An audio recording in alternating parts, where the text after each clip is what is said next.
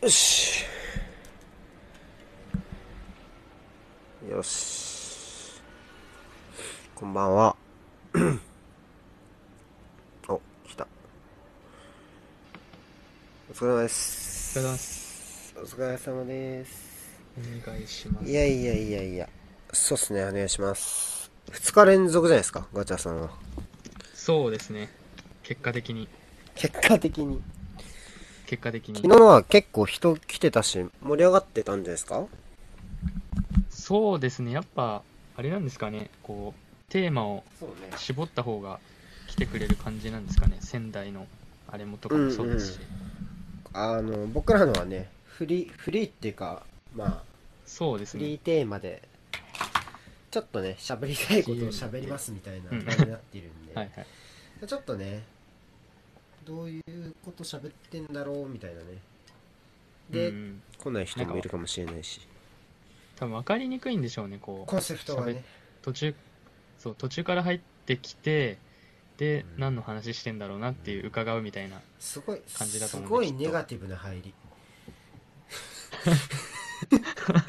まあまあ、すごいネガティブな入り、う ん分析、分析ですよ、分自己析。でもあの僕実は FC 東京ってあそうね何も分かんない人のために説明した時のガチャさんがあの獣さん？東京のねはいはい。獣さんと一緒にキャスをやっててあのちょっとトス相手にねちょっと勝てないかったのがちょっと不満が溜まってるからちょっとそこをちょっと2人で話したいっていうのではいはい。やられててで僕もちょっと試合見なくても聞きに行ったんですけどまあなんかそれなりにそれなりっていうか見てなくてもそのあのーすごい具体的なシーンからその東京の問題点とかとその戦い方とかをレビューしてくれてたのでとても面白かったですけどね途中までしか聞いてないけど結構、はい。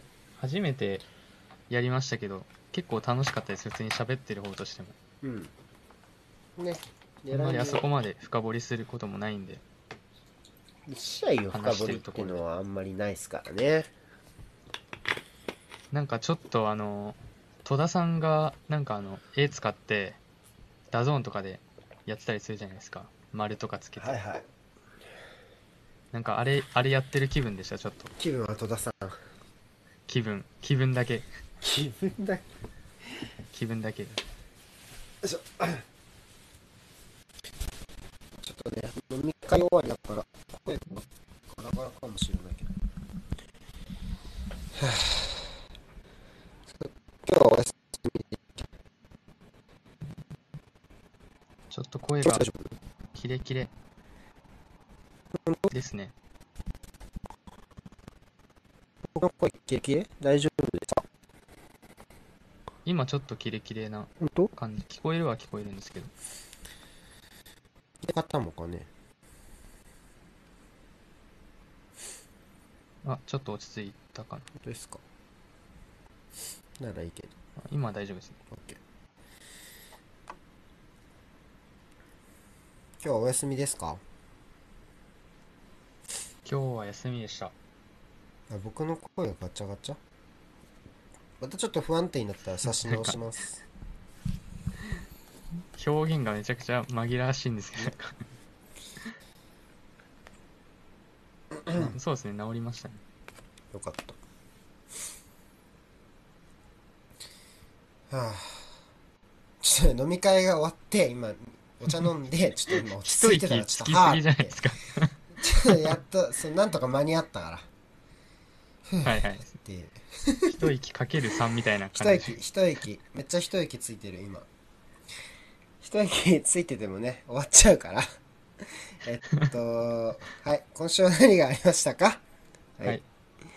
えーっと、今週は今週どれからは行きましょうかね。まあ、でもやっぱトップは湘南の話ですか？まあ、それになっちゃいますかね。そうですね。えーっと、金曜日かね？金曜日の夕方に J リーグからそうですね。会見が、まあ、調査報報告があったところからか。うんそこから結構、あの、いろんな人がね、いろんな思いを喋ってたなーっていう感じしましたけど。うーんなんか思うところとかあります？一連の話で。うーん、まあ、なんていうんですかね、まあ、け、結構時間かかったじゃないですか。うん。ここまで来るのに。うん。それで、まあ結果的に、まあ黒って言い方が正しいのかわかんないですけど、まあちょっとアウトだよね的な案件であり、うんうん。で、湘南、湘南でもあれですよね、確かやったんですね。J リーグでそうそう。やってからクラブ戻ってみたいな。J リーグでやってからクラブに J リーグのなんかあの、会見みたいなのやってから、あクラブもそうそう。クラブもやりました。クラブでやったんですよね。僕もちょっと隅々までは理解してないところもあるかもしれないんですけど、うんうん。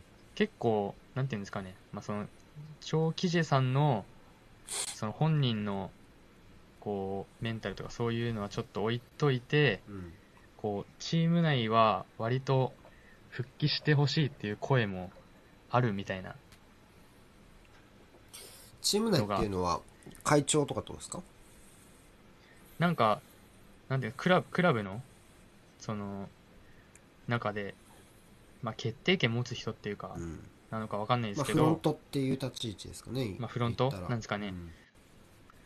が、は割となんかこう、なんていうんですか、また再登板させるみたいな意思もうん。あった的な感じのを見て、うん。あそうなんだっていう、それ、この結果においてもそうなるんだっていうのは、人もいるんだっていうのは、うんかなり湘南の、なんていうんですかね、こう、いかに長期 J カラーが、こう、隅々まで行き届いてたかっていうのが、すごい考えさせられるところなんじゃないかなっていう。うーんまあ良くも悪くも当たり前だっはい。たんでしょうねそのやり方っていうのが、で僕らってあーそのサッカーチームにおいて現場の人たちじゃないじゃないですかそうですね。少し離れてみたところ見てるファンっていう立ち位置で、はい。で僕なんかは実際サッカーのプレー経験も指導経験もないですしその完全にはい観客じゃないですか立ち位置としたらはいはい。僕も同じです。でそういう時にこの会見で出てる調査結果を見て思うことと、うん、実際にその現場でより近い人、はい。まあ、例えば選手、まあ、選手の直接的な発言はやっぱさすがに出てあんまり出てこなかったですけど。はい。とあとはあーまあ村井さんの発言もそうだしまあ川淵さんの発言もそうだしまああとはライターさんの皆さんはいはい。の発言もそうだし。っていうのを聞くとなんかこう想像以上になんか僕らとギャップがあるんじゃないかなっていううんうん。なんか当たり前と彼らが当たり前としてるものと僕らが当たり前としてるものがすごい違うんじゃないかなって感覚をやっぱりまず受けたしはい。うんでねましてや湘南なんてそれが日常だった可能性ってめっちゃあると思うし、うんなんか僕らが去年ほらささえない君の時の少しだけ話したんですけどあの、はい。湘南のビデオドキュメンタリーみたいなのあったじゃないですか。はいはい梅崎と、ありましたね去年のあのはいはい。秋元がめっちゃ言い合ってるやつ。はい。であれもね。あれ公開するなんてすごいなっていうリアクションだったじゃないですか。リアルだねみたいな。うん。多分あれ、はいはいはい。あんまリアルじゃないのかもみたいな。あれあれはそうでもないのかもしれないっていう今思えばね当時はそれで話題になったけど、なんか湘この話を南受けてしまうとね。的にはあれくらいは見せて平気っていう感覚だったんじゃねえのっていう気が ちょっとして。る言い方が、これぐらいあは本て当よくあること。まあ大丈夫。みたいなね、うん。珍しくないよみたいな感じでうん。やってた可能性もあるのかなとか、うん。そうですね。そうそうそうそう。でもまあやっぱ長官とか今参ってるとか現場復帰されないっていうのはやっぱりうん今までそういう当たり前だと思ったやり方が、まあある意味否定されてしまった。まあそこにおけるその社会的な是非を置いておいて、えーまあ今までやり方が通用しないとなるとでましてやね二十歳とか20代とかではないですから。はいはいはい。ね彼なりにおそらく。何十年もサッカーに取り組んでたやり方が否定されたっていうのはやっぱりそこですでじゃあもう一回現場で頑張りましょうっていうのをまあ湘南の上層部が言うのはともかくとしてその外部の川淵さんとか、まあ、村井さんとかが言うのは、まあ無責任じゃないですかそれは。なるほどね。だから、やっぱそこは違和感がありましたよね。J リーグが、そういう受け止め方をしちゃうんだっていうのは僕は、まあ、処分の内容よりも、あのー、処分の内容の思いがもちろん、まあ、言うこと言いたいことがある人は多いんですけど、それよりもなんかあの一言で、なんかこの問題をなんか、どう取れてるかがちょっと出ちゃったんじゃないのっていうのは思いましたね、うん村井さんの。うん。そうちなみに、ちょっと僕、コメントを、あんまり、お、なんつうの、えその会見があった時のうん、各所のコメントとかをちゃんと拾えてないところがあるんですけど、あ、みんなのリアクションまあ例えば、はいはい。例えば村井さんがどうだったとか、まあなんか、瀬古さんあれじゃないですか、あの、チーム関係者の意見聞くと、なんかギャップがすごい感じるな、みたいな話を。ちょちょっと声があ、本当？やばい。聞こえづらい。やばい。あ、今、今大丈夫大丈夫。よかった。あ、今大丈夫です。えっと、なんて言うんだろうな。チーム関係者っていうか、はい。まあ、ラジオだから正直に言いますね。はい、はい。なんか正直、なんか、はいタツ、MC タツさんが、はい。なんかこう、うーん、まあ、湘南っていう会社におもねるような発言をするのとかはわかるじゃないですか、イメージ。ああ、するだろうなっていう。はい、はい。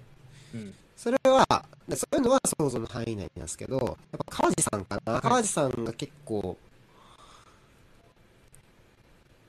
なん、なんて書いてあったっけな。なんかまた張監督のサッ要はなんかいろいろ問題だけど、また張監督のサッカーが一日も早く見られるのはやっぱ期待せずにはいられないみたいなことをツイートして、う結はい、はい。構すぐ消した、あーなんか追消しがどうとか言ってましたうね。ん、のとかは、あ、なんちょっと意外だったかもしれない。川地さんものかっていうのはちょっと意外だったかも。はい、はい、はい。なるほど。うん、そこは割と、なんか、そうそう、近い人が言うのは、まあ、だよねっていう気はするんだけど、川地って割とやっぱフラットなイメージあるじゃないですか。そうですね。そこでそういう意見が出てくると、やっぱ川地さんの意見をし信用してって言ったらあれだけど、あんまりバイアスがかかってないっていうイメージがある分、ちょっと意外だなっていう。だから、ギャップがあるかもなと思ったんです、そこで。っうん。ていう。なるほど。そうそう、なるほどって普段思ってる。じゃあちょっと、差し直すか。一回マイク。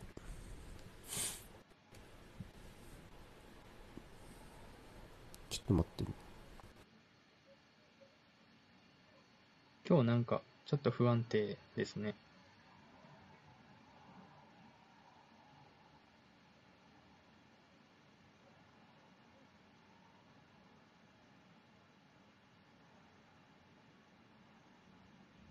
大丈夫そうかな。全然この話題でつなげる気がしないんですけど。皆さんはどう思いますかね？なんかコメントで。ちょっと書きづらいことかもしれないけど。今回の張さんの件についてというか。現場復帰がうんぬんとかそういう話とか。一回き切りましょう。よし、多分これでいける。これ聞こえてますよね。大丈夫だと思う。お待たせしました。すいませんでした。OK。うん。はいはい。ごめん、大丈夫。これ大丈夫だよね。はい、大丈夫です。聞こえてま OK す。です。失礼しました。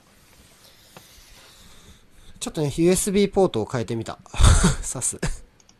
なるほど。マイクを。ちょっと。いつもと違う。いつも左が挿してるけど、今日右挿してたから、接触が悪かったのかもしれないですね。何の話だっけ、あ、湘南の話。湘南のの、話。湘南、なん、なんでしたっけ？ね。あ、意外だったね。川地さんが意外でしたって話。そうそ。の、あそうです。その流れ。そのギャップがあったよって。でもわかんない。うんうん。でもちょっと危険ですよね。で、危険って言ったらあれだけど、まあ、真壁会長のコメントも僕は抜粋しか読ん、抜粋っていうか、その、要は、えーっと、い一部分を取って拡散したところしか見てないので、なんとも言えないですが、はい。はい。ちょっとやっぱ怖い、怖いっていうか怪しいところあるじゃないですか。正直。悲しい身を乗り越えて。うん。湘南の、なんか内部というか、そういう感じの話ですか？うん、だからこの後に、この後に及んでって言ったらあれだけど、張さんの続投の話がある,、とうんかは、結構やっぱり、うん、ありきなんだなっていううん。ところは感じるから、やっぱここから立て直すのはやっぱ相当しんどいと思います。あの、うん。そうですね。そう。で、まあ、ちこの流れだから先にフロンターレの話、フロンターレと湘南の話をしちゃうと、あのーはいはいはいやっぱ、1点目がね、入るまではかなり湘南のプレスがめちゃめちゃ効いてたっていうか、川崎は、はいはいえっと、まあ、いわゆる2018年モデルに近いような前線のユニット。で、ショートパス軸にして、湘南のプレスをかわしていくような戦い方をするのかなっていうのは僕のスタメンを見た印象だったんですけど、はいはいはい。えっと、まあ、後ろが田中と下田じゃないですか。ここはやっぱ2018年モデルじゃないんですよ、センター。はいはいまあね。そうですね。そうそう。うん。それってちょっとやっぱりかわしきれるかなっていう不安があったのかどうかはわからないけど、結構蹴ってた。蹴り飛ばしてた。あ言ってましたね。そう。で、高い、ハイボールが結構飛び交う。どちらのものでもないボールが飛び交って、その競り合いはいはいでファールを取られてっていうので、プレーが途切れてっていうのが繰り返す展開だったんですよ。でもはい正直、それをやるんだったら、このメンバーである必要あるっていうのはめちゃめちゃ思ってたんです。うんうんうん。で、湘南、で、どっちかっていうと多分、湘南のプレスに対して川崎が前進を若干ためらってたような戦い方が、えー序盤から続いてたんですけど、先制点を取ったタイミングで、それが、先制点結構ラッキーだったんですよ。谷口のヘディング、枠を恐れたヘディングが湘南の選手に当たってオウンゴールみたいな。それを皮切りに当たってみたいな。そうそうそうそう。それを皮切りに、一気に試合の様相が変わりましたね。すぐ、あの、もう2点目が入るまでとかじゃなくて、なんかもうすぐ明らかにこうプレスが遅れるようになって、うんあの、ボールホルダーにプレッシャーがかからないようになり、川崎の選手が、あの、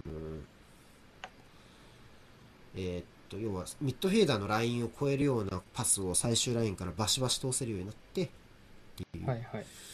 あのところですね。まあ、多分中盤と最終ラインの間でギャップができるのは、もともとの湘南の弱点だと思うんです。そこは。結構上げきれない部分っていうのはあって、うん。それはあの今まで見た試合でもあったんですけど、えっと、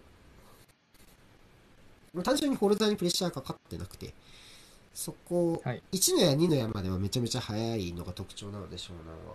うんうんうんそこが緩むと、もうやっぱりなすすべなくなっちゃうなっていう試合だったんですよね。結構それで終わりっていう感じで。だから、レビューまだ1万字を書いてる。やばい、なんか大丈夫かな。こう、す、まあ、最初の1点目が入った後が、からすごい書きにくい試合なんじゃないですか？そうですね。ただ逆に言うと、やっぱ、試合展開がメンバーによった試合だったんですよ。はい。要は、湘南湘南のプレスが弱くなって、そこで優位を取れるようになったからこそ、うんうん。川崎のメンバー構成がいけるような試合だと思うんですよね。だった。結果的にね。はいはでも、うんうん。立ち上がりの1点目が入るところまでを考えると、結構ミスマッチなんですよ。うん湘南のプレッシングに勝ってないし、で、蹴るってなった時に、別に小林とか中村健吾である必要ってないわけですよ。はいはい。そう。それこそダミアンとか。ダミアンとか長谷川とか、あるいは脇坂とか、要は一気に攻撃を加速させられるような存在を使っていった方がベター。ましてや家長もそうですし、うんどちらかというと、そうそう。ちょっと握ろうぜっていうのの割には、なんか握らないならともかく、結構蹴ってたのは、えって思ったっていうか、プレスで引っかかるならまだわかるじゃないですか。ショートパスつなげようとして、はいはいうんうんプレスで引っかかるならわかるんだけど、リスタートは割と全部蹴っ飛ばしてたから、あれ？と思って、そこやり、やりもしないくて、このメンバーなのっていうのは、ちょっと不思議。メンバー構成とまあ実際の戦い方のギャップというか、そう。でも点が入って、それが変わった。まあ、結果的にやりたいことができるようになったというか、だからやっぱり、うーん、だから、スタメン選びが成功だったのかって言われると、まあ成功なんでしょうけど、ちょっと怖かった。果的にうん。ちょっと怖かったけどっていう、うん いうのはあるかな。だから15分までの、15分、あ、15分ってか、1点目が入るまでの、川崎は割と、ん？っていう。ちょっと分かんなかったですね、うん僕には。そこはまあちょっと書こうかなと思ってて。うん、それ以降はでもちょっと難しい試合だったと思う。特に前半の、えー4点目が入るまでは、ちょっと難しかったかな、多分。うん、あんまり書くことないんじゃないかな。やっメンタル的な要素をもうと言わざるを得ないですよね。うんさすがにねやっぱあれだけリスタートが重いのもなかなか見ないしね湘南で。うん。センターサークルに負けてもう負けてるからね。うーん。で前半でしょ？で2点目3点目でやるともうがっくり。まあ3点目はしょうがないか。うーん。やっぱ、うん、人がやってるんだなっていうのは思いましたよね、清水戦の時もあそう。清水戦は初めからだった。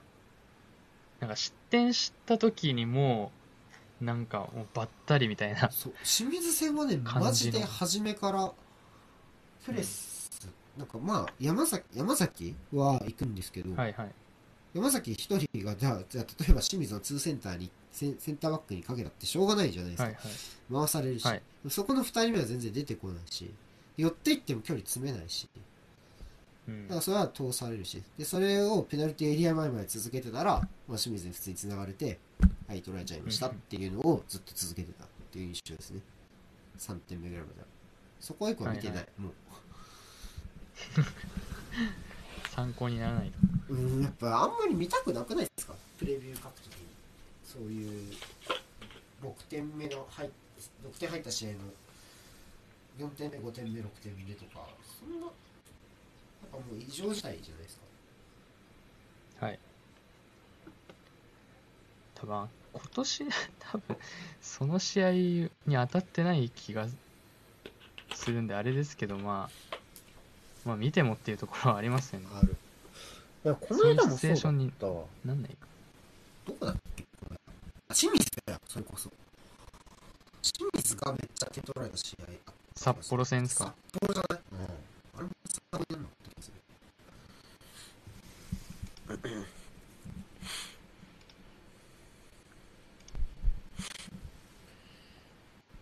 ねいや結構だから僕らが思ってるより依存したんだと思いますけどね。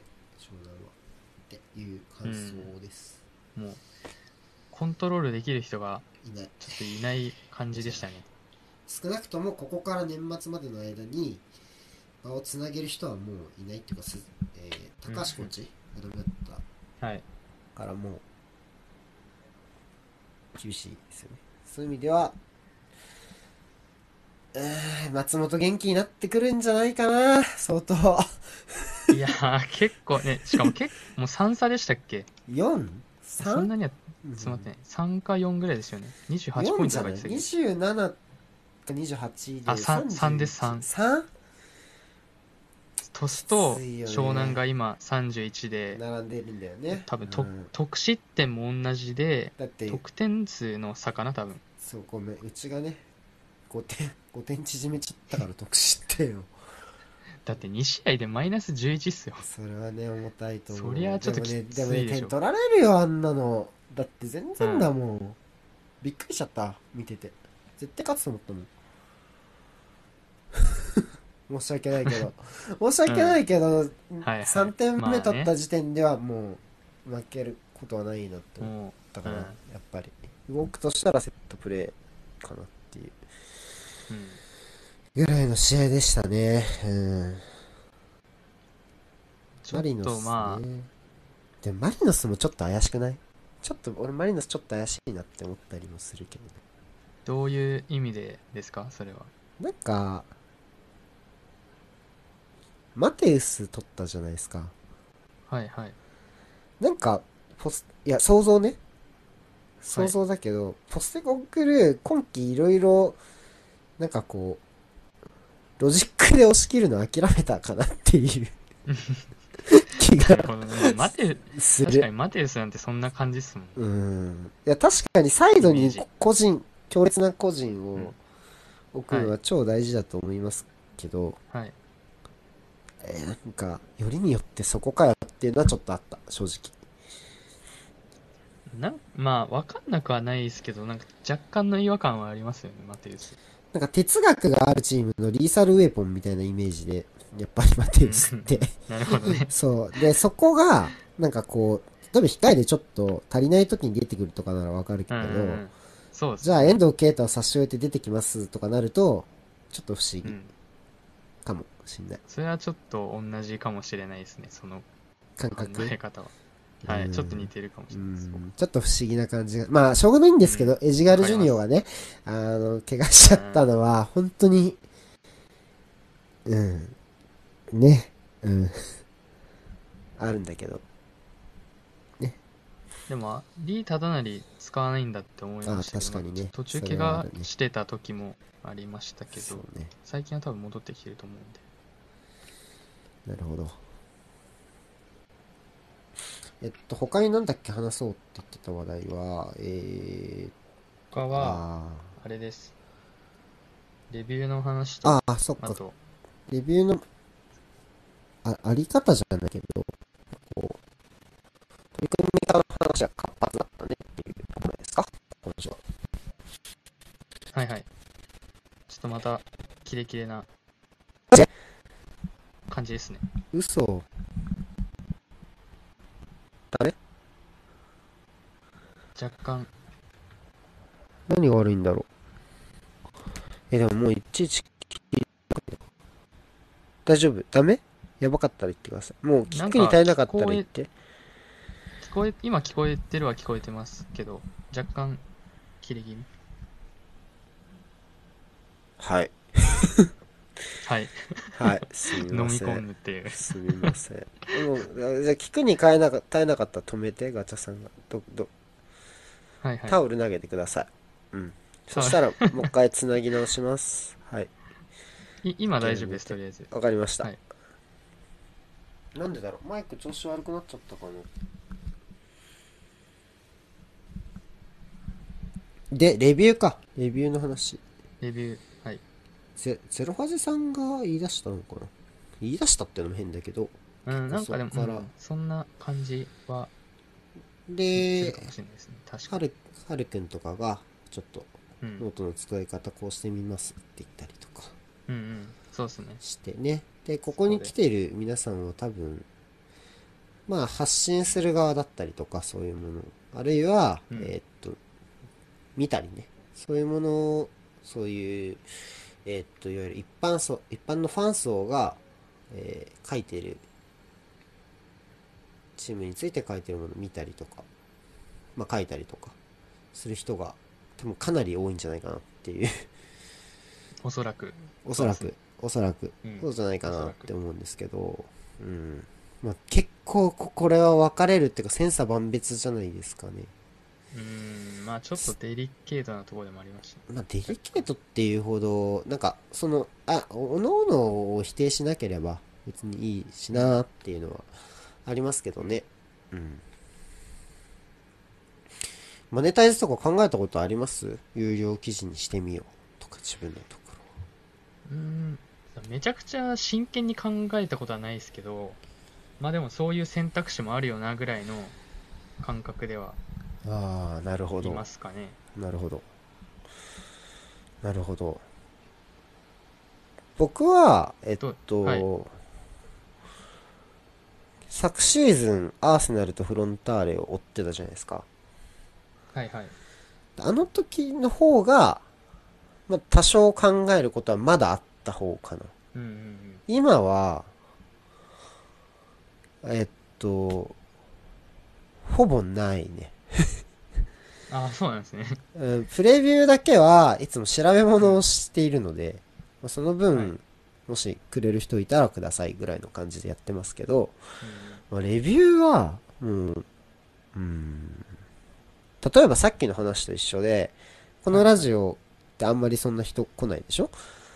だからそれは多分テーマを絞ってないからだと思うんですよ。うんうんよし。で、昨日のラジのとか、あと他の人のとか見ると、うんもっとたくさん来てるのはやっぱりテーマを絞ってるものなんですよね。FC 東京に関することとか、アーセナルに関することについてキャスをやりますっていうと、いそういうのに興味がある人が集まってくる。うんで、僕らに興味がある人しか来ないじゃないですか、ここって。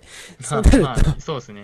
で、そうなるとやっぱりターゲットの層が絞りきれてないから、っていうところがあるんだと思います。内容としてもね、バラバラだし。ってなると、僕が今期からやり始めたことは、まあ、川崎フロンターレは今まで通り書いてますが、えっと、プレミアとチャンピオンズリーグの気になった試合をレビューで書いていくってことなんですよ。で、これって結構、うんうん求心する層に関しては、こう、ばら、ばらけるって発散しそうなところじゃないですか。そうですね。多分それって、マネタイズ的には、あんまり良くないと思うんですよね。逆側。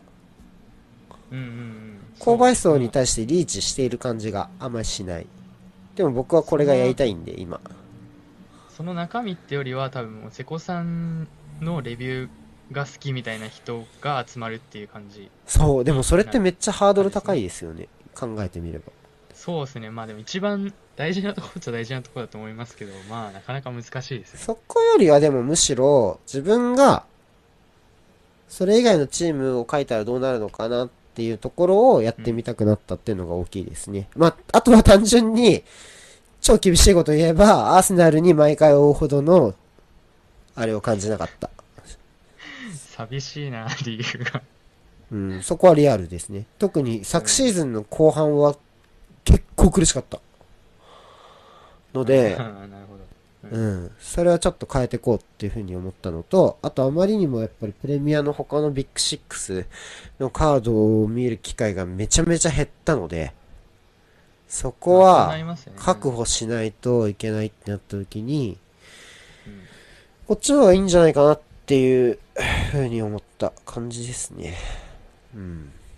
まあ面白い試合はあるし、で自分の中でこう、レビューを書くってところが、あのー試合を見て整理するってやり方の一つに収束しつつあるので、逆に書かない試合とかぼーっと見ちゃったりするんですけど、普通に。まあそんな、そんなもんじゃないですか。そう。うなえめり、うんうなえめり、うなえめりね。うなえめりは、なんかいろいろやってますけどね。毎試合。なんかそれがやっぱり、何や、なんかやってっけど、これはなんでやってるんだろうっていうところが、いうふうに思うことが多くて、で結局僕は昨シーズン、伏線回収したかこいつっていうところがあるんで、なんか あなたの番です、犯人見つからないまま劇場版でみたいに言われたいみたいな感じ。なんかいっぱい伏線をばらまいておいて はい、はい。あえ、回収したこれみたいな。あ、ジャカの左サイドバックとか回収したみたいなさ。僕だけ巻いといてみたいな。そうそうそうそう。それ、や意味あったみたいなのとかがめちゃめちゃ多いくて、なるほどちょっとね、やっぱり、あの、ありますね。まあ、まだちょっとうん謎が多い。多い。でももう2ですシーズン目だからね、謎ばっかやってても、そしょうがないから、ね。う、そんなこと言っててもみたいな。そうそう。でもちょっと、やっぱり、フロンターレもですけど、ちょっと今やっぱ両チームとも勝ったんですけど、週末は。はいはい。勝ったなりにこう、ちょっと喧嘩っぽくなってるのが、結構曲がり角だな、両チームともっていうのは痛感したりしますね。うん。あ、どっち、どっちもでした？どっちもどっちも。あー、そうなんですね。うん。何に対して？うーん、なんか、まずフロンターレは、今節は、神戸、神戸戦？前節の神戸戦と全く同じスタメンだったんですよ。うはいはい。で、あのーそのスタメン発表に結構文句がね、あ、もうスタメン出た時点でそう、言うわけよ。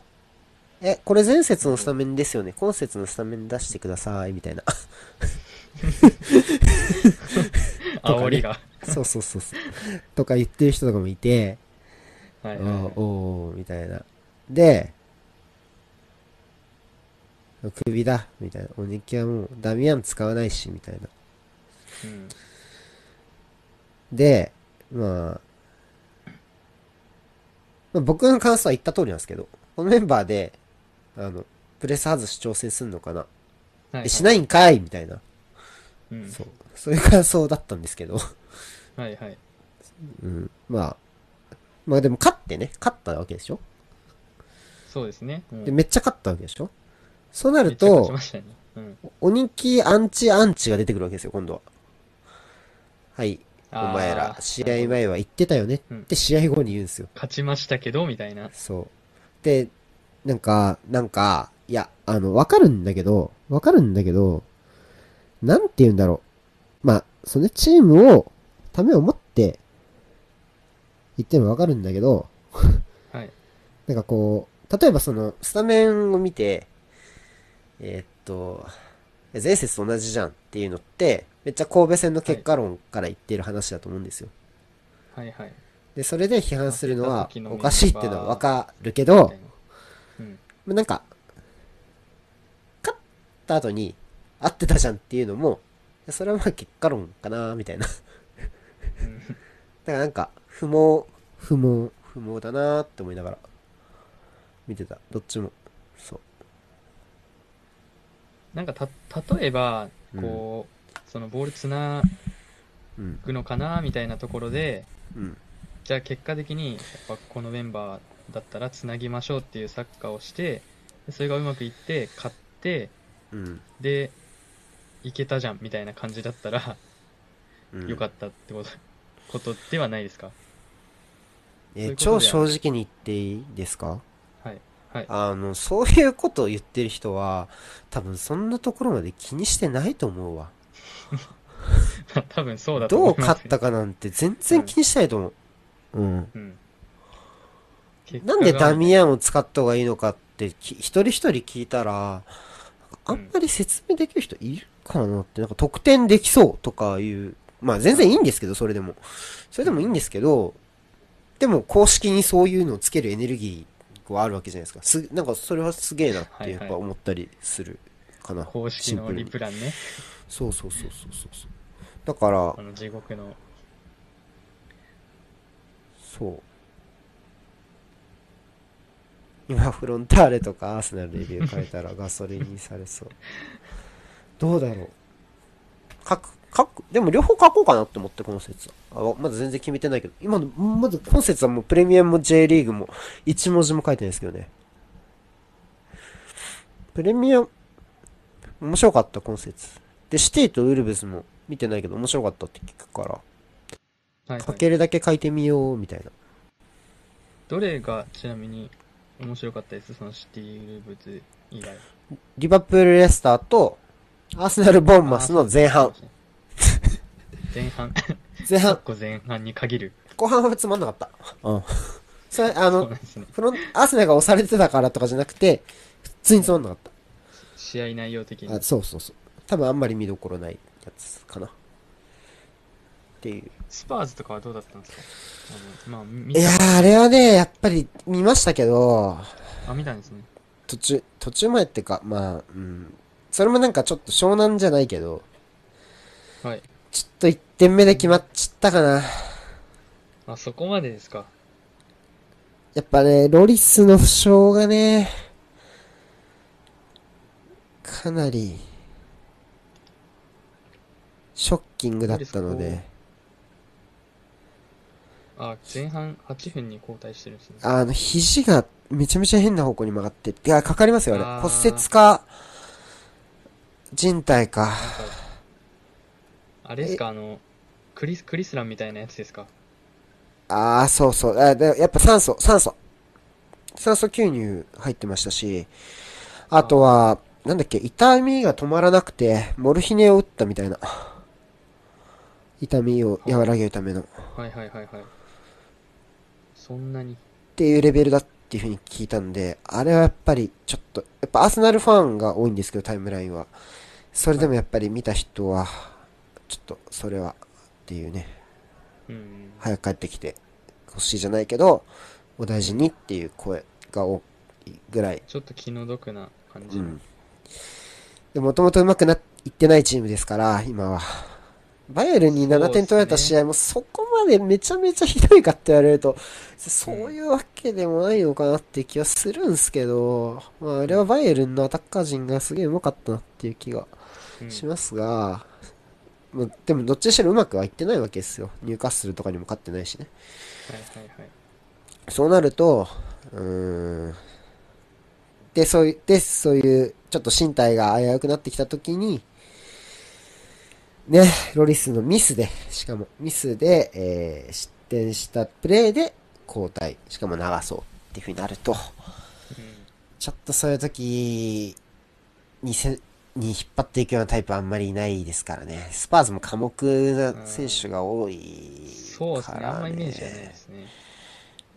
キャプテンシーっていう選手は今いない感じなので、うん。そこでちょっと脆さは出たかな。うん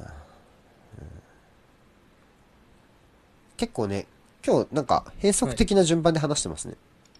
そうですね。うんまあなんか話の流れで、まあいいか、全然。適当にやりましょう。エメリ松本山が？エメリちょっと面白そうですね。山僕、ちょっと見見たいですけどね、それ。うんまあすごい。エメリスペクト。エメ、エメボール。エミリでもあれですもんね。全然、中堅よ、なんていうんですかね、中堅とあの、強豪の中間ぐらいのクラブでも、結果出してますね、セビージャバレンシア、セビージャとかで。。だなんかなんなんですかね、ちょっと難しいですよね。アあんま下位クラブで、下位クラブでなんかその、なんか意地悪なサッカーするみたいな感じでもないじゃないですか。その、今までの経歴的に。なんだろうね。なんだろうね。なんか、こんなに、俺なんか、真剣にアーセナルの試合見てないのかな、ひょっとしてってぐらい、何がやりたいのかわかん 自分を疑ってくる。いや、本当に、もはや何、これ何を今やってる時間なのかなとか、思う時めっちゃあるかな。こ れどういうプレスのかけ方を指示して今、ビジュアルが売りだったんですね。えそうなんですね。まあなんか、あんま綺麗なサッカー志向するタイプではなさそうですけどね。だからね、意地悪、まあ俺たちにも意地悪なんですよ、今、もう。俺たちにも意地悪なのよ。みんなにうん。みんなに平等に意地悪なんですよ。意地悪なのよ。そう、就任時のプレゼンが気になるんですよ。僕めっちゃ気にしてて。だって、その、エメリの就任の時のアーセナルの状況を考えると、はい。あこれ延長できるはず多分。延長延長いった。あ。延長いったと思う。コインありがとうございます。ありがとうございます。えっと、あ、そうそう、就任時のプレゼン、はい。就任時のアーセナルの状況を振り返ると、まあ、アーセナルはベンゲルをクビにして、新しい人誰にしましょうかっていうところで、えっと、で、冬に、冬に、その前の冬に、アレクシス・サンチェスとエジルの契約問題をどうするねんっていう話があったわけですよね。はいはいはいで、片や、えーサンチェスは売却、ユナイテッドに、あ、ムヒタリアンのトレードですね。で、えーっと、はいはいはいで、エジルと、まあ、週休35万ポンドって言ってますか？で、契約延長。まあ、これ35万ポンドってめちゃめちゃ破格ですよね。はいはい。の額で、えーっと、契約を延長したんですよね。えー、35万ポンド高くだよね。2000万ポンドぐらい年俸。プレミアでもトップ3とかかなり、かなりいってるはずですよね。うん。で、確かにそれはわかる。まあ確かにあそこの段階で、サンチェスとエメリ両方、あエエジル両方出してたら、多分アーサナルファン目が死んで死ぬと思う。はい。それはまあ、スター選手2人というう。で、ただオーバメヤンも取ったんですよね。その時に。はいはい、そうですね、で、オーバメヤンも取って、あとはサンチェスの代わりに取ってきたのがムヒタリアンを考えると、はい。えーっと、その、監督選びの基準の一つとして、うんうん。現有戦力をどう生かすかっていうのは絶対に外せないポイントだったと思うんですよね。はい。で、特にエジルは、その中でも最も高級取りなわけじゃないですか。はいはい。となると、そこは、やっぱ一つの基準にしないと、ちょっと変じゃないですか。で、結果的に活かせないはわかる。うん、うん。それは。それは仕方ない。うん。だから、例えば、先週末、えっ、と、昨日昨日のボンマス戦で、なんでエジル使わなかったんだっていうふうに僕は言うつもりはないですけど、はい。うんマジで、エジルはどうやって生かすって言って、フロントに説明したんだろうなって思うわけですよ。うん。エメリが。うんそもそものところで。そもそもでそこが結構結構ずっと見えないままここまで来てるからそそういうのとかもあるんじゃないですかね。あでやっぱエジェルが個人のファンっていうのはいますからね。あとアーセナルは。やっぱそこでうん。反感を買ってるっていう部分はあると思うんですよ、エメリは。そこは絶対ありますよね、やっぱ。絶対あるでしょ、うん絶エジェルが引っ張ってきたファンもいるしね今、うん。そこは、その、良し悪しはもう置いておいて、理屈は抜きで、で、いるよ。っていう。うんうん。話ですね。うん、就任時のプレゼン気になりますよ。僕めっちゃ気になるもん。マジ、なん、どう言ったんだろうと思って。就任時のプレゼンっていうのはどういう？なんか、アーセナルがは、ベンゲルの購入を選ぶときに、今の戦力を、あ、違う。アーセナルがリクエストしたのか、エメリが勝手に持ってきたのかわかんないんですけど、とにかはいくエメリが、えっと、今の戦力に対して一人一人かなり詳細なレポートを持ってきて、この選手はこういう特徴があって、こう生かすべきだっていうのを、えーっと、アーセナルのフロントに、こう、はい。プレゼンしたと。えー、そこまでしたそれがアーセナル就任の決定打になったっていうのが就任当初に言われてた話。はいはいはい。例えば、なんか人によってはプランが見えやすくて、ラムジーとかは、要は私のプランの中心になる選手っていう風に就任時は言われてて、はい。で、実際確かにそういう活かし方をしてて、まあもうセントラルじゃなくてトップ下でっていう形。はいはい。でそういうのが見えた選手もいれば、エジルみたいに見えない選手もいた。うんうん。でもエジルって、そのき企業で考えた時に一番高いお給料ってか、はい。でしょ？まあ関係ないっちゃ関係ないのかもしれないけど、そこにやっぱそれだけお金を使ってるわけじゃないですか。で少なくとあもファーストの判断基準として、うん。じゃあそこは初めから生かしてませんっていう人連れてきたらじゃあこの冬の契約延長何だったのって思うじゃないですか、普通。まあ、おかしくなりますよね。破綻しますよね。破綻してるでしょそれはっていう、でけ結果今おそらくこの夏売りたくて売れなかったわけですよね。えエジルに関してはあ、売りたかったまで言ったんですね。たいと思いますよさすがにここまでの使い方を見るなら、はいはい。売りたかったが売れなかったっうん。て考えるのは僕は妥当だと思ってて、えっと、でもそれが叶わずはい。もう冬か夏に出ていくんじゃないかっていうねところになるわけですよで夏にやったら契約また1年前だしねそうなった時に移籍金なんてスズメの涙じゃないですか。しかも長引け使わないのに給料は発生してる。当然ですよね。それはうちが結んだ契約だから、そうなるとでそれで結果は出ればいいけどで今ちょっと怪しいでしょ？あの結果は出てるけど怪しい。うん。っていう時にみんなこれでいいのかな？って疑心暗鬼になってるのがアーセナルフロンターレとはまたちょっと違う曲がり方ですね、そうでそれでこっからの4試合が、はそうシェフィールド、えークリスタルパレス、はいはいはい。えーウルブスレスター。割と、上上位も、上位っていうか、上にいるチームも2個あって、そう、まあ、シェフィールドもね仕組み持って動かしてくるチームですしですクリスタルパレスは勝ち点差1下で、えーパレスがね。4位 ,4 位と同じ勝ち点で並んですきてます。はい。でまあレスターとウルブスは言わずもがなというかねかなり、うん。えー強いチーム相手に存在感を発揮しているチームですから、うん、そうなると実はやっぱそこのランクのチームって当たったことはない。トップ6入りを狙ってくるようなチームと当たったことは今のところない、のでまあ、要はボーンマ。スに青息吐息だったチームがじゃあそういうチームに対してどう向き合うのかっていうのは試されるんじゃないですか、そこは、どうですか？ねこう、結果が出ればいいですか？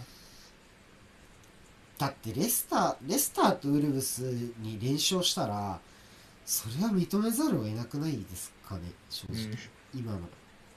特にレスターは、ね。うん。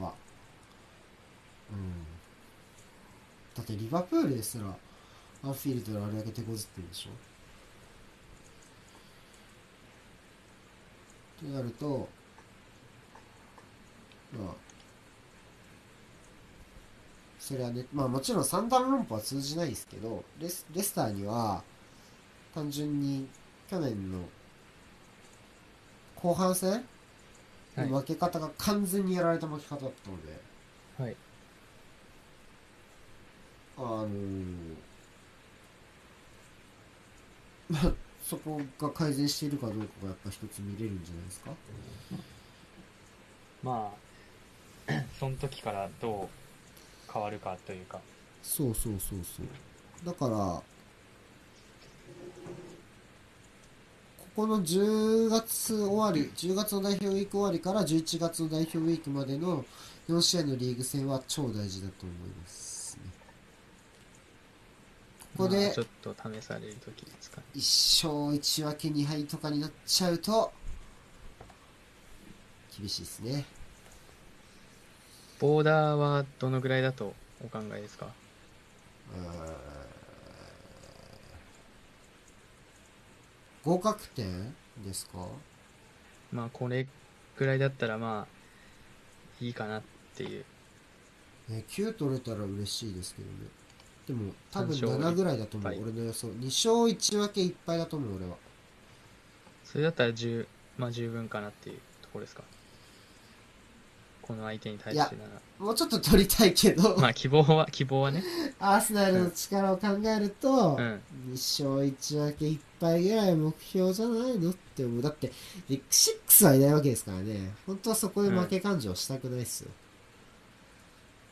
だから本当は9ぐらいは欲しいけど、まあ、7ぐらい取れればいいんじゃないかまあ、最低7って感じですか？なそうね。ね。すまあ2勝だね。2勝は欲しいね。6は2欲しい、勝はマスト。えー、6下回るとちょっとね。まあ、ちょっとそれは確かに、そうですね。6下回るのはちょっと厳しいですね。ちょっとそれは嫌だな。シンプルに。エメリの戦術がベジリンありきうーん どうすかねどうすかね。ペジ、ペジリンはまだ復帰してないんでしたっけ？あとアンダー23えアンダーカテゴリーの試合には復帰してます。一応あの、戻ってきてはいるけど、トップチームではまだかなっていう。まだプレーはしてな、うあしてないんだよね。多分してない。えしたんだっけ？EL でやったっけ？EL でやったわ。まあ EL で出た。あ、そうなんですね。出たんですね。プレミアはまだ。リーグは出てないと。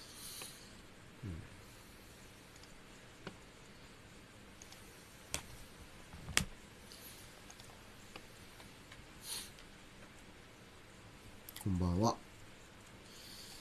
こんばんはってなんか挨拶されるとここんばんはって言いたくなっちゃう。俺なんかテレビとかでもこんばんはって言われてこんばんはって言っ それはないっすよ。テレビはないっすよ。言っちゃうタイプあの、報道、報道番組とか、そういうやつですか？あ。報道の方が言っちゃうね。バラエティーとかでも。こんばんはって言うとこんばんはって。結構お辞儀しちゃうタイプの人。テレビに？こんばんはこんばんはって遊ぶんじゃねえよ。おい二人目。小僧。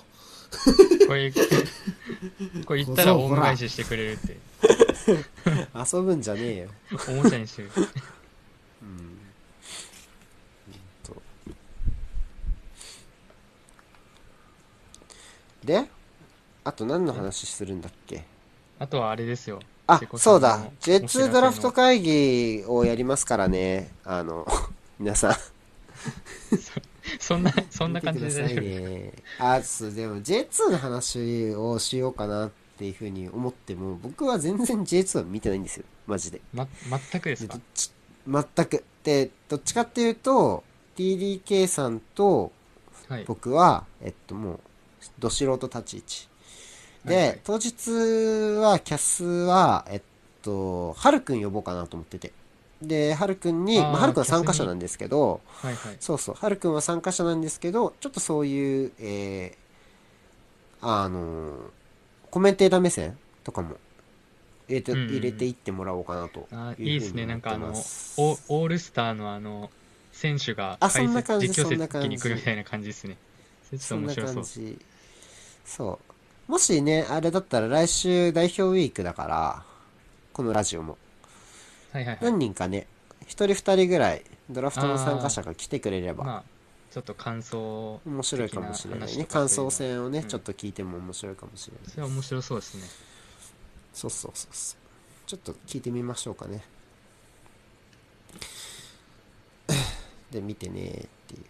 でもそうあのドラフトの話を毎回はい。告知をすると、ありがたいことにというか毎回ライカールドさんがこれやろうこれの時呼んでねってこう言ってくれるんで、あれですね、あの J、J1 と全世界だったら声かけてねみたいなやりとりそうねそう。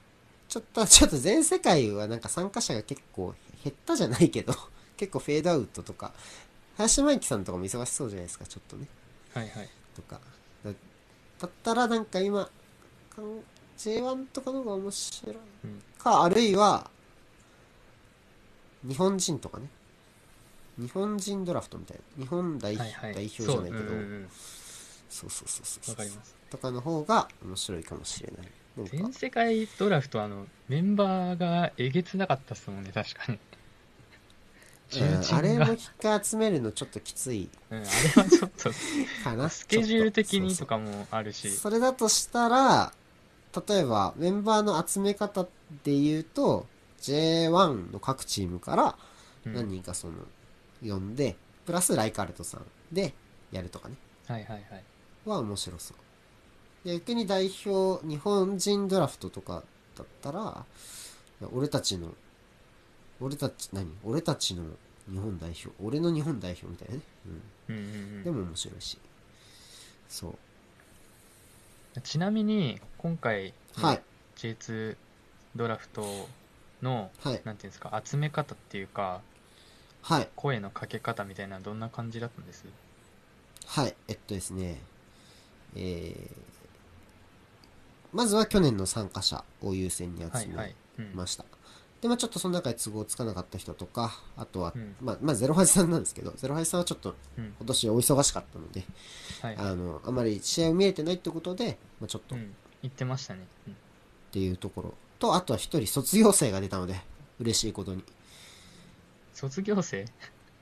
大分がね鳥さんが昇格されましたのでなるほど。卒業でございますめでたく。はい。卒業生が出ればやっぱその方はやっぱ卒業、もう帰ってこないでねじゃないけど、そうん、そう。そういう意味も込めて来ないで J2 をフォローしてるんですけど。うん、唯一のフォローでしたっけ？あれはあれは俺のアイディアっていうか俺が作った時にアカウントだけ作った時にパッて来ないで J2 だけフォローして、あれあれはこれで置いといた方がいいんじゃないかな。あれ面白かこったでこれ置いとこうかなっていうのはちょっとあった、すあれ良かったといいか思いますなと思って。そうそうそうそう。そう。リフォローするかとかも考えたけどいやいいでしょって言って。うんうん。これ1にしとこうこのままっていうのはちょっと世界観でやってます。うんそう。でもドラフトをやるあか声のかけ方ですね。でそれでえっと、まあだから前の年にとしては8枠。で、うん。あとまあ2枠ぐらいかなと思ってて、えーっと で1枠はまあ僕まあ僕が仲仲良かったっていうかえっと、はい。まあ普通にえっとよくまあこの間も一緒に鹿島織さんのチャンネルとかにも出てたし、えーはい。普通に話をよくするのであとまあベルディがいなかったので、はいはいまあはるくん。一人、うんうん。えーは呼びましょうってことにしました、うん。僕が僕が提案しました、いで、もう一人は結構何人か候補はいたんですよめちゃめちゃ。めちゃめちゃねだって今回呼べなかった人の中でもめちゃめちゃ書いてる人いっぱいいるじゃないですか、うん。候補本当めちゃくちゃいるにと思います。あのそうそう呼べなかくてごめんなさい。何人か僕名前も出したんですけどでもこれはでもやっぱり僕らだけで決めない風にするっていう話をしてうんうん。えっと反ソ連に一枠あげました。はい。反ソ連推薦を一枠出してね。くれってタナライフさんにお願いして。はい。反ソ連推薦枠と鳥さんかな？鳥さんとタナさんにお願いして。はいはい。ハンスレ推薦枠出してねって言ったら、えー C3 さん、甲府の、が、あの、C3 さんでいいのかな？C, ?C さんなのかな？わかんないけど、あはい。候補のね方がうん。あの、来てくれて、あの、お願いしますっていうことで。鳥さんでまあここでも半袖10に人わかります。ハンソレンに一枠あげました。ハンソレン推薦枠来年もあるかもしんないからね。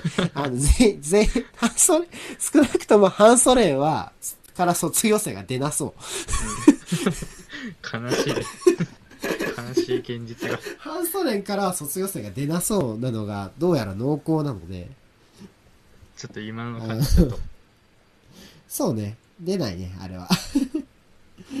だからえっと半ソ連推薦枠はもし来年もやるとしたら出るかもしれないです。うんうん。で結構前に決まったんですよ日程も含めて。ああそうなんですね。結構なんか隠してるわけじゃないでしょうけどあんまり表には出さあないでもなんか解禁まあの解禁までのラグってどれぐらいがいいかなと思ってて。うん。なんか遠いと下火になっちゃうかなと思ってもともと1忘れちゃうというか。週間ぐらいでいいかっていう話を別に縛縛りっていうかその厳密な情報管理をしてたわけではないですが、はい。まあまあ1まあ週間ぐらいでしたら適切かなしましょうみたいなかみたいなことを言ってたら、うん。言ってたら仙台班が、はい仙台が ドラフト会議やるよって言い出して、なるほど、うんおいマジかみたいなちょちょっとタイタイミングざがねわざわみたいな なんかいろんなプロが出てきてるぞみたいなちょっとあれざわすごかったざわですもんねみたいな規模ちょっ感とね、まあでもまあ、あの、テイストが違うかなってうん。思う。まあ、それはそれ、これはこれみたいな。それはそれ、これはこれでね、やってったら面白いと思います。そう。あの超びっくりしたぜ、仙台藩、マジで。ニヤニヤ。うん。で、本当は仙台藩の、えードラフトの後に発表しようと思ったんです。あの、被せると悪いからね。はいはいはい知っ。ちゃうから。したらめっちゃ押すっていうね。めちゃくちゃ押してましたね、あれ。めっちゃ押すって。だからしょうがないから、もともと11時に終わる予定だったから、じゃあ11時にツイートしようって言ってて、で、白井さんがね、準備してくださったから、もう白井さんですよ、マジ。白井さんがいなかったらできないから、グラフィックがいろいろうん準備してもらって、えー、まあ、絶対に終わんないと。うん 分かったから、もうこれ30分待てばいいとかじゃないし、もはや。うんうん でもじゃあこれはもう出しましょうってことでそう、すみませんっていうので、出させていただきました。まあでもドラ、多分ドラフトあるあるですよね、めっちゃ押すって。押すね。どうかな？でも去年は、やっぱね、かなりね、J2 ドラフトメンバーって、かなり、あの、な、なんつうの？ほんとなんか、楽しむ気力が高いって言えばいいのかなはいわかんないけど、すごい、こう、イベントを円滑に進めるのにこれ以上ないっていうぐらい協力的なんですよ。うん。まあでもそんな感じしますね。チャラくうん。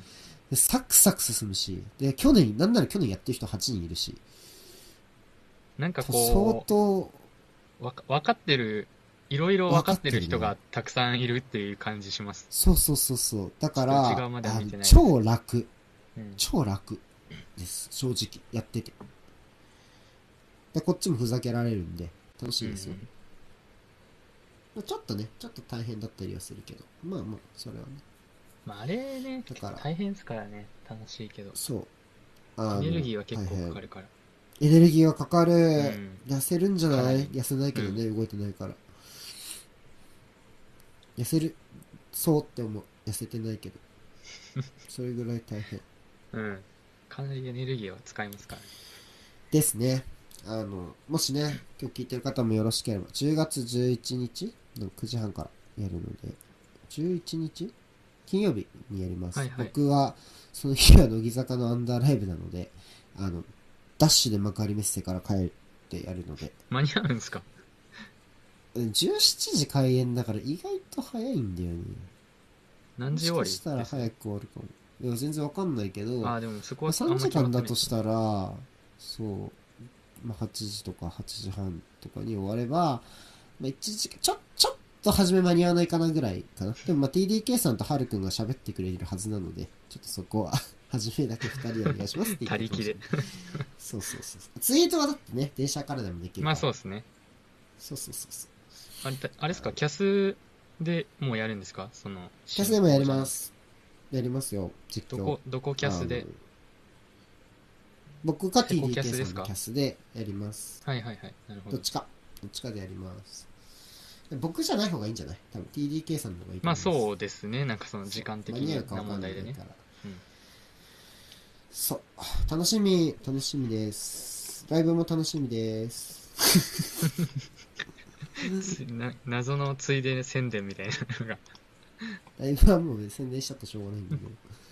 楽しいやみです。でも僕もね結構ちょろちょろ J2、まるまねる試合はなかなか見れないですけど、情報ぐらいは仕入れてるんで結構楽しみですね。ね。もし年末に J1 ドラフトとかやれたら面白いですけど、まあまたちょっとそれはいうろいろ見てね、また盛り上がりを見て考えましょうか。検討ということで。そうですね。結構、マンネリしたらね、嫌だなって思うのがあるのと、うんあとは参加者の皆さんが、そのまあ、みんなの、みんなのバズりとかももちろんあるんですけど、参加者の皆さんが楽しんでいただけなければ意味がないので、参加者のみんながちょっと、あんまりだったら、まあね、その、次回とかは、まあもちろん盛り上がったらね、来年もやればいいし、っていうところを見ながらやっていけたらなと思います。でもなんだかんだみんなサッカーの話してるから盛り上がると思いますけどね。うん。絶対楽しいですからね。楽しいと思うけど、うん。絶対楽しいと思いますで。もまあわかんない。僕らのせいでグダグダになっちゃうかもしれないから、そこはやっぱりね、なるべく円滑に進めていこうと思いますよ。ライブ終わりでもライブ終わりでも頑張うんる。それは。まあそこはね、そこは、そこは別ですからね。また別の話で。大事大事うん。そうそうそうそう。ございました。FC 東京はどうですか？そして。この、この流れで。あ、でも昨日、だってもう終わったよはい。もともと今週話そうとしてたことは。終わりました。そう、終わった。まあ昨日、昨日あの、獣さんとさっきちょっと冒頭で、さっきキャスの冒頭でちょっと話したんですけど、FC 東京反省会キャスですね、はい昨日やってたのは。反省会キャスを、トス戦の、今節トス戦の反省会キャスを、結構二人で、まあ1時間ぐらいでいいんちゃうみたいな話してたんですけど、絶対嘘だと思ったけどね、元から。1時絶対2間ぐらいだと時間ぐらいやんだろうなーって思った。いやでも結構多分1時間ぐらいで本当に終わらせてもらってたんですけども、全多分30分終わった段階では無理だなって思って、うん確実に。結果1時間半で、ギリギリトス戦の話は90分で収めたって感じですね。そうっすね、こっから1時間半ちょっときついんで、あの、ちょっとキュッと。まあ同じ話はしてないですけどね、も まあでも、やっぱり一応毎週東京の話をしてるんで、う。はいはい。まあ、トス戦の、ちょっと被る部分もあるかもしれないけど、まあそうですね、まあざっくりハイライトざっ的な。くり聞かせてもらえれば。うん、まあそうですね。まず、スタメンが、まあ、松本戦、前節松本戦から変わらずで、うんで、結構トスがあれなんですよね。クエンカとアンヨンウがいるっていうのもあり、ちょっとサイドでストロングがサイドにね。うん。はい、うん。あるなっていうチームだったので、大森、まあ、守備でちょっとバランス取れる大森をスタメンにしてきて、まあ、ちょっと、うん。なんていうんですかね、静かな、静かなというか、まあ、サイドを使わせないよっていう展開にしてくるかなって思ってたんですけど、メンバー発表ってなった時に、まあ、三田が右サイドハーフっていうのは、まあ、まだ良かったんですけど、うん大森がベンチにもいねえぜってなって、怪我ですか、それは？あ、なんか全然情報はなかったので、不明なんですねもしかし。うんまあ、どっかから出て出てるのかもわかんないですけど、今んとこ僕の中では不明なメンバーメンバー外でした。で、トスも確かその前節の浦浦和戦か、浦和戦でアン・ヨンウをが結構ずっとストロングだった感じだったのに外してて、うん。で、この試合も福田が右サイドハーフみたいなスタートでアン・ヨンウ右サイドハーフ？はい。ああ、なるほどね。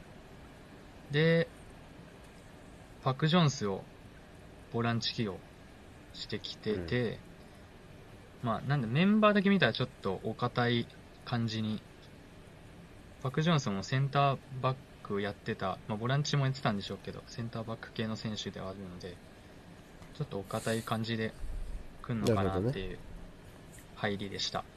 で、まあ、最初10分ちょっとぐらいまではもうトスがもう元気いっぱいプレスみたいな感じでガンガン前から来てうん。でまあそれをもう別にロングボール使って開始しながらまあちょっとなんていうんですかねボールが行ったり自陣敵陣を行ったり来たりするようなうん流れが10分過ぎまでっていうところで、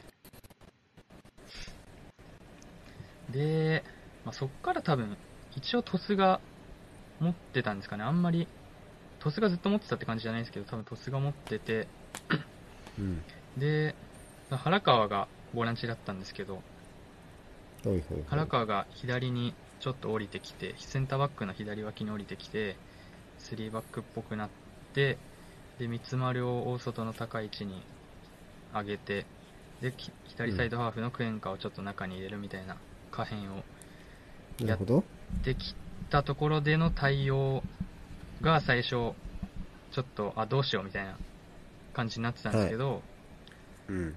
その、なんか似たような場面が、多分、8、7、8分後ぐらいに、もう一回出てきた時に、割とバチッと人当てて対応できて、で、スペース誰がカバーするのっていうところも整理されてた感じになってたんで、で、あ、なんか結構、さっきうまくいかなかったけど、対応策をちゃんと。原川のおろしには対応できたんじゃないかな。唐川のおろしに、まあ、三田が前に出て、ついで、て。それぞれてスライドとカバーリングを整理したって三ついう、丸にえーっと右サイドバックの室谷が出てって、で、高木とでセンターバックがスライド？あセンター、センターミッドフィールダーねあごめんはい次枠すぐね次いきますね。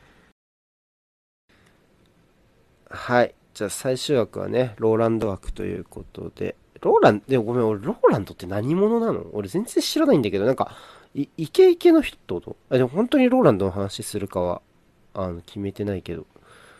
ローランドって、えセレストのイベントに来てたのは知ってる。ホスト、ホストみたいな人じゃないですか。ホストか。はい。で、なんか、言霊？こと言葉になんか力があるみたいな人？あ、そう、多分、そういうイメージだよねですけど、こう、なんていうんですかね、やっぱ、しゃ、喋りがうまいっていうのもあるし、多分なんか、そう、パ、パワーワードじゃないですけど、かなああ、りなんかそういうイメージだよね。重重みがある言葉を使うというか。重みがある言葉あれ面白かったのローランドの脱毛サロンにミサオが通ってるっていうのがバラされてるの。がめっちゃ面白かったわかりまし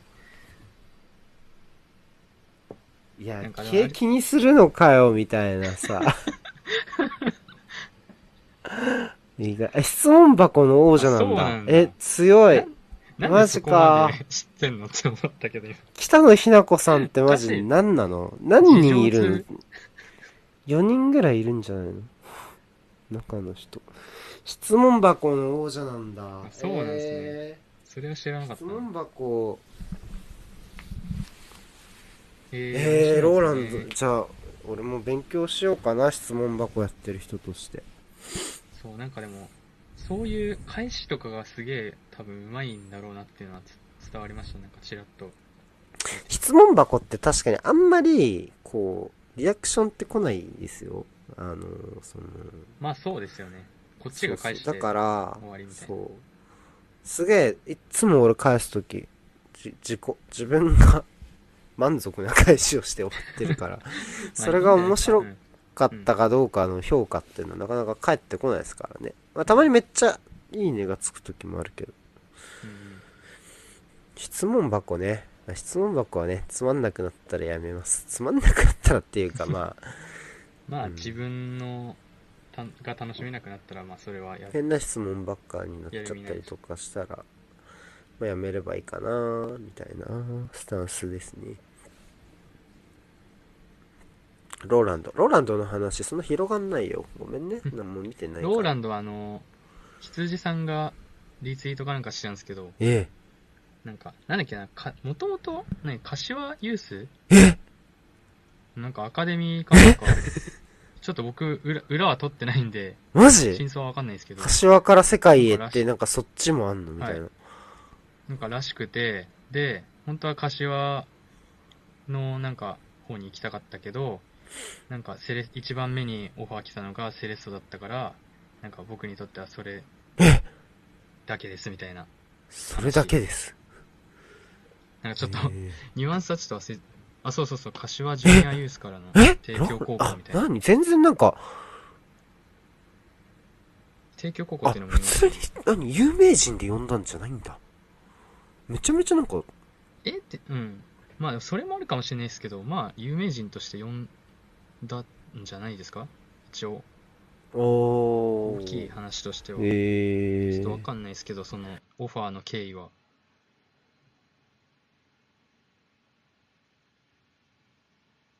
あれ、声が聞こえなくなりましたぜ。あ、メイントークショーだったんですね。あの、キックオフの あの、コイントスみたいな、やってたのが超インパクトありましたけど。なんかあの、ボール、審判と入場してきて、ボール取るかめっちゃ迷いましたみたいなツイートとかして。あ、そうね。モドリッチのことルカって呼ぶ中だし。そうなんですか。あ、帰ってきた。いける？いけるよっしゃあー。ここをいじればいいんだな一回飛んだらよっしゃー OK もう完璧だぜもう差し直しもできるしね終わらせなくてもいける俺は学んだえっとえっとコイントスね。ルカみいるか見ました？あ見てない、全然。え、セレ鹿島の。ええー、見てない。初めの方見てない。普通にあの、コイントスするじゃないですか、うん審判が。あの時に、ローランドが真ん中に立ってて、審判の。うんで、ローランドがコイントスするっていうええー、絵があったんですけど、すごいですなんね。かもう、なんかピッチとなんか、その、用紙が合ってなさすぎて、あそうめちゃくちゃシュールであ。したホ。ストだもんね。ホストだもんね。そううん、そうグラサンしてるし、グラサンのうんパツキンのロン毛が、コイントスしてるから。なるほど。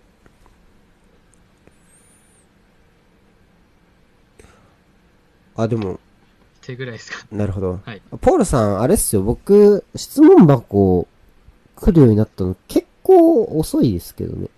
始めてからすぐやっぱ来ないですよ。なかなか。ああ、ポールさんのあの、マシュマロ？うん、そうそう。こ全然来ないですよ、しばらく。ずーっとこ、なんか、ずっとやってって、あ、来ねえなーって思って、で、自動、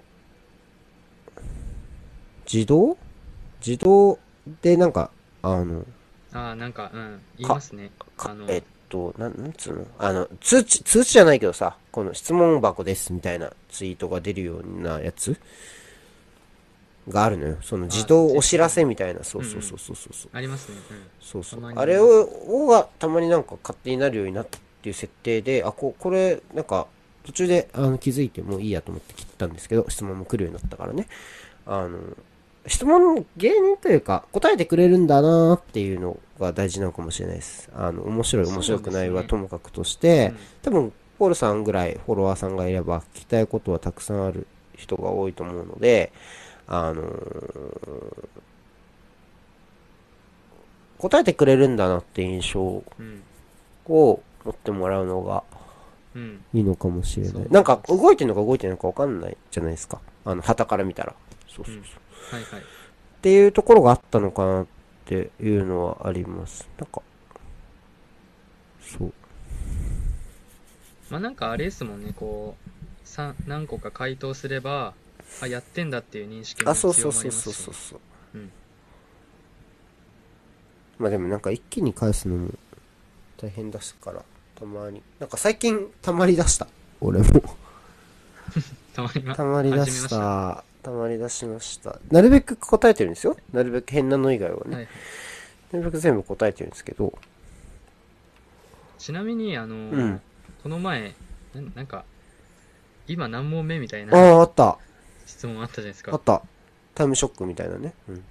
そうそうそう。タイムショックみたいうなやつ。ん。あれ、あれなんかリアルに今、どんぐらい答えてるんです？あ、だってあれ、おそのまま表示されてるの？あ、そ、あれ、そリアルなやつリアル、リアル。え、結構なんか膨大な、めちゃくちゃ膨大な数じゃなかったですか、あれ？2700? そんだけ来たってことですか？答えたってことですか？答えた。と思います。?2700? てか、そもそも回答率僕98%ぐらいなんで、来た数と答えた数そんな違わないつ答えてる。うん。ですよ。え、そんな答えてんすね。そう。えぐい数。暇だったんだよね。めっちゃ豆っすもんね、瀬古さんね。暇なん、ツイッターばっかやってんだよね。ねえ。そう。いやまあなんか、瀬古さんは、深い時間でも大体いるから。って言ってる僕もそれを見てるからいるんですよ、そうだね。誰々と誰々は常にいるって言ってるとき、見てるやつもまたいるのだ。だからね。そう。その時お前もまたそこにいるのだ。だからね。そう。そう。そういうことです。いつもいるよねのお前もいるんだよっていうそう。話ですよ。何の話だよ。あ、そう、なんか、なんか言おうとしてませんでした僕がちょっと。いやいや、全然言おうとしてないしない。です。ああれですね。あの、ガチャさんは、でも今、仕事変わっちゃったら忙しいかもしれないけど、その東京以外の試合なんか書いたりしないんですか、ああ、それ、ちょっと思うんですけど、代表ウィークとかチャンスかなみたいうん。でも、なんだかんだ書くより見たいんですよね。なああそれ結構書くのやっぱ時間取っちゃうんでどうしても。どれぐらいかかってます？まあな、各試合にもよりますけど、東京うん。で言うと、うん、まあ、突戦だと、どんぐらいか、まあ、1試合見直すのに、多分、今回でも短めで2時間から2時間半ぐらいで多分見直して、1試合は。で、どんぐらいかな。書くので、3、3時間とかで書けたかな。って感じですかね。2、3時間？図、図作るのとプラスってこと？お時間ちょっと多分、ちょっと計算はしてないですけど、とそんなもんだよね。ちょっとでも、今回は、なんか、お気持ち要素が強かったんで、割と文はし、文は慎重に書きました。うんので、ちょっと時間かかったかもしれないです。なるほどあ、シェフィールドのレビュー面白かったです。ありがとうございます。うん面白い懐かしい。まあ、なんななんんですかねかこれも。結構厳しいの絡まれてたよねあ、そうでしたっけ？なんかリプランとかでうんちょっと全然覚えそんなこと言わなくてもいいのになみたい全然覚えてない。な。うん無視してたからね。だって。あ、してました。引用引用率ですかね。あまあまあいやリプあ引用かあリプでしたでも、引用率はなんかなんていうんですか、こう、返事っぽくなってないやつはもう返さなくていいかなって。あなってます最近。うん。なんかリサイクルまあいいや。別にいいんですけど。なんか多分結城さんの書評とかも書いてる方で多分いろいろ詳しいんだろうけどちょっと言葉きつめみたいなあなるほどっていう風なのが書いてあったから。まあ、そうでした。そうそうそうそう。あいいんじゃない？見なくて、うん、そんな。大した大したことないって言ったらあれだけど。全然覚えてない。失礼しました。シェフィールド。ねえで今節レビューどうしようかなって思っててたくさんあるからっていう感じですか？あるたくさんある。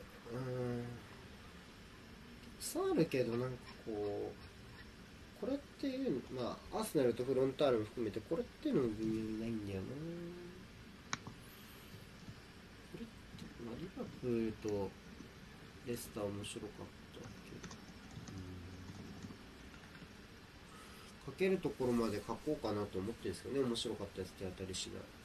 2週間あるし。まあちょっと映像が1週間で消えちゃうからね、まあ。どん、どんぐらいで書きます？その、アーセナル。てか、アーセナルとフロンターレ以外の試合って、うん。アーセナルとフロンターレの書くやつと書くときと同じぐらいの時間でやってます？同じぐらいの時間でやってます。どん、どん、どんぐらいですか？え同じぐらいだよ一緒ぐらいの気がする。23時間わかんない。俺は15分ぐらい見て。でなんか試合の全体像があるじゃないですか。はいはい、はい。それを多分1回目で見てこうだったよねっていうのを、まあ、15分単位で区切って15分単位っていうかまあじ適当なところでてましたね。うん。区切って、そう。で見て書いてもう一回見て書いて。だから大体映像が終わると大体できてる、目の前の映像が90分フルタイムの時にはい。もうできてます、大体。なるほど。そう。そういう書き方の人です。僕もでも最近はそんな感じに近づい結構なんていうんですかね、一試合見終わった時に、なんか、こう、ポイントっていうか、ここちょっと気になったなっていうところは、なんかあるじゃないですか、やっぱ、見ながら。うんそこはまあなんか、こう、どっかに置きつつ、見返して、うんあなんか、ここ気づいてなかったなっていうのを拾いながら、やっていく感じですかね。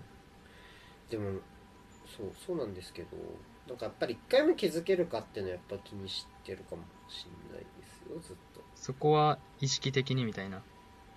うーんなるべく早く気づきたいですよねみんな早いし。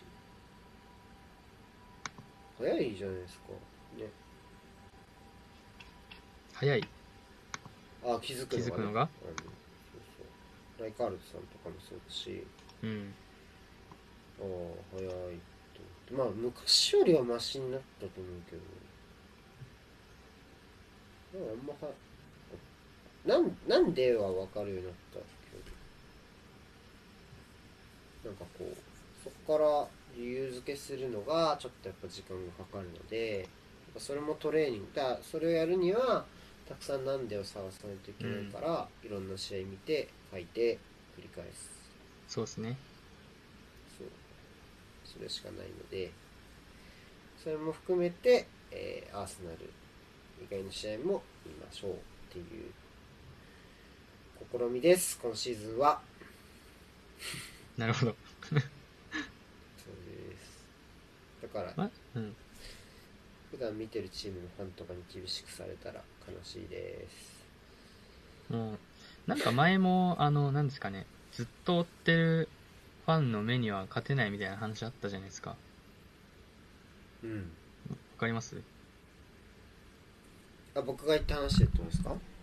や、なん、なんだったかな？なんか、一般誰か、誰か、なんか、記者的な方？ライター的な方？ああーがしんどいって話ね。うん、はい、なんかその、出した時に、うん。まあ、なんていうんですか、その、ずっと追いかけてる人よりは、それは知識ないから、ちょっと、そこ叩かれるときついよね、みたいな感じだったから、ちょっとニュアンス違うかもしれないですけど、うん。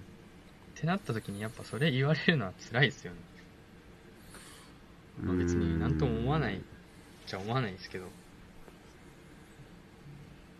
そうですね。まあ、ただやっぱりじ、そのチームに対する知識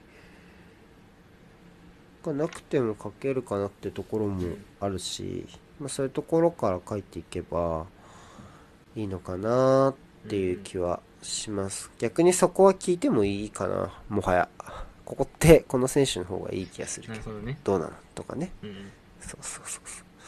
要は、言い切るのが嫌われるんだと思うので、そういうのって。うんこうでしょ？っ結ていう。構ね、うん、言い切る、そうそう。それはスタイルによって好き嫌いがあるんじゃないかなと思う。スタイルもでも言い切らないのも逃げですからね。うん、それもまた。でしょ？まあ、そうかもしれない。かもしれないって、じゃあ何を言うてんねんっていう風になったりもするから、僕も悩んだりしますけどね、そこは。一応外部から見てる以上、想像じゃないですか、僕らのやってるのそうですね。うん。でそういう中でどれだけ言い切りの表現を入れるのかっていうのは難しい。でも僕やっぱ多くなっちゃいますけどね。あのじゃないかなじゃないけど。そこは。いや、僕もそうですやっぱそこはね。かんうん。考えちゃう、考えるとこではありますね。だそのさっきのそのうん。そこはマネタイズの部分ともちょっとリンクするところあってはいはいやっぱ。いい要はそれって例えば練習とかを見て言い切れる裏があるじゃないですか、はいはいはい実際に練習場に足を運んだり、選手の話を聞いたりとか、うんうん。そういうところってえっと要はこういうプレーを普段からやっててとこういうところを意識するっていうところを普段から気をつけてて、まあ表に出てくる分出てこない部分はあると思いますけどうん。それに対してこういう答えがありましたよっていうのをやってる人が多いと思うんですよ。多分今川崎の有料のそうですね。人と。かでも、え知らないよ。俺一回も買ったことないから知らないけど、うん。でも要はそういうことだと思いますそうだと思いますよ。そうそうそうそう。やっぱそこに関しての根拠が薄弱っていうのもちょっとある。ってなると、うんうん。ってなると要はその見せ方自体に特徴がある人。例えばインフォグラフィックとか、うん。そういうのができる人じゃないとマネタイズは向いてないんじゃないのっていう気がしますね。だってそこにスキルがあるじゃないですか。インフォグラフィックはね。でそれにお金を落としてもいいっていう風になるし。でインフォグラフィックは事実ですから基本。そこに嘘はないわけで、想像の入る余地はないですよね。まあどのデータを選ぶかっていう部分は恣意的なところはあるけども。そういうところも実はそのレビューのマネタイズの一つの線引きだったりするのかなっていう気がします、なのでその想像を超えるような事実の情報を持っているのかとかあるいはそれを表現するところのスキル、えー言葉い言葉はでもやっぱりねよっぽどじゃないですか。言葉でそこで押し切れる。断言できるみたいな話ですか？いやその表現でえっと、とか視点とかでお金を発生するって別にそれはね想像できないな普通に。まあかなりスキル的なねはいそうどっちかにお金を払うしかない。その足を運んで実際にファクトベースなのかそれとも見せ方でにスキルがあるか。どっちかしかないから。そういう意味で僕はどっちも入ってないのでそういう意味でマネタイズには全然興味ないっていうのもありますね。うん。なるほ絶対あとほ絶対保色頑張った方がいいしね。本当に。あのお金稼ぎたいなら。普通のお仕事の方ね。それはもうそうなんで。はい。っていうところでございます。まあ基本僕らの僕らっていうか今いるレビュアーの人たちの書いてる内容っていうのは主観ですからね。それはね。うんそう思誰うもなかなか難しいと思う。内部と精通してるわけではないからそう自そう。分が思ったことを書いてるっていうだけの話なので。そこにどれだけ肉付けしていけるかっていうね、一般的な話とか、あとはそのチームの今までやってることとかを踏まえてこうじゃないかってところに説得力を持たせられるか。で説得力を持たせられてる分と持たせられてない分は確かにあるけどそこがマネタイズのさいや有料無料の線引きになるかって言われるとね。っていうところだと思います僕は。うん、うん。ちょっとまあいろいろ。そうだね。ちゃんと考えてやんなきゃいけないところはありますのでぜでもし、うん、だから僕はもう早い段階でそこは大丈夫ですっていう。とこですね。見てもらってなんぼですから。トレーニングなんで。な？んなんかこう有料化する今の段階で有料化するのがこううん。いいとか悪いとかっていう話はこう若干置いといてこう、まあ、言ったらレビューめちゃくちゃエネルギー使うじゃないですか、使うねまあ、僕らも使ってますし他の方はうん。なんならもっとそれこそポールさん言ってましたけどあのマリノスのヒロさんとか、うんね、まあ、その他たくさん結構ボリューミーなでデータバンバン入れれるとかありますけど、なんていうまあ、あれがやっぱ無料で普通に読めちゃうっていうのが当たり前みたいなうん。のがこうあんま根付くのも良くないとは言わないですけど、うん、なんかちょっと考えるところはあるかなって僕は思うんですけど。なるほど。じゃあその理屈で言うと例えば戸田さんがはい。解説をするときにはい。何試合も見ているわけじゃないですか、はいはい、で、まあ、何時間もかけてますよね。うん、で、まあ、3試合ずつ仮に見るとして10何時間ぐらい ?3 試合ずつ直近3試合ずつ見るとしたら、まあ、単純な計算で5時間40分はいはいで、あ、ごご540分 ?540 分。で、プラス当日の拘束時間があるでしょ ?2、3時間。うんまあ、もっとかもしれないけど。まあ、まあ、計10時間とかで、まあ、いくらもらってるかわからないけど、じゃあそれに労力を見合うお金をもらってるかって言ったら、多分そんなに高くないじゃないですか。はいはいなんか前に言った話にもつながるんですけど、はいじゃあそういう時に勉強してない、その程度の額で勉強してない解説者を、こ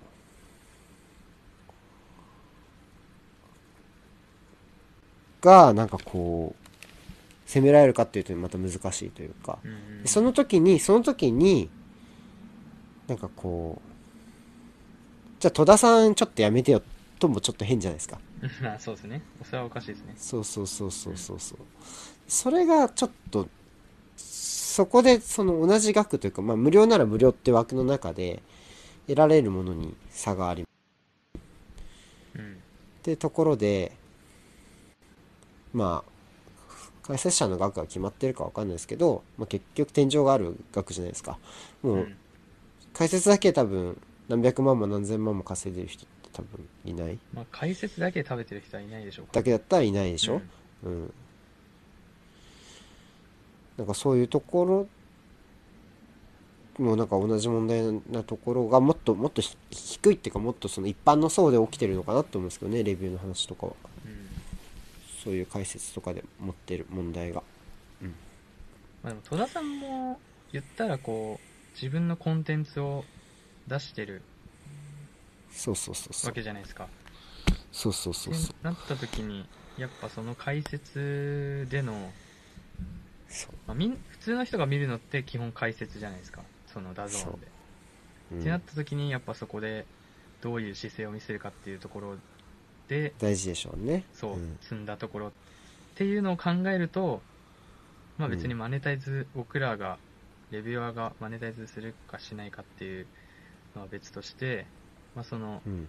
信頼というかこの人はこれぐらいやってくれる大会に変えのられてるぞっていうね、なるほど。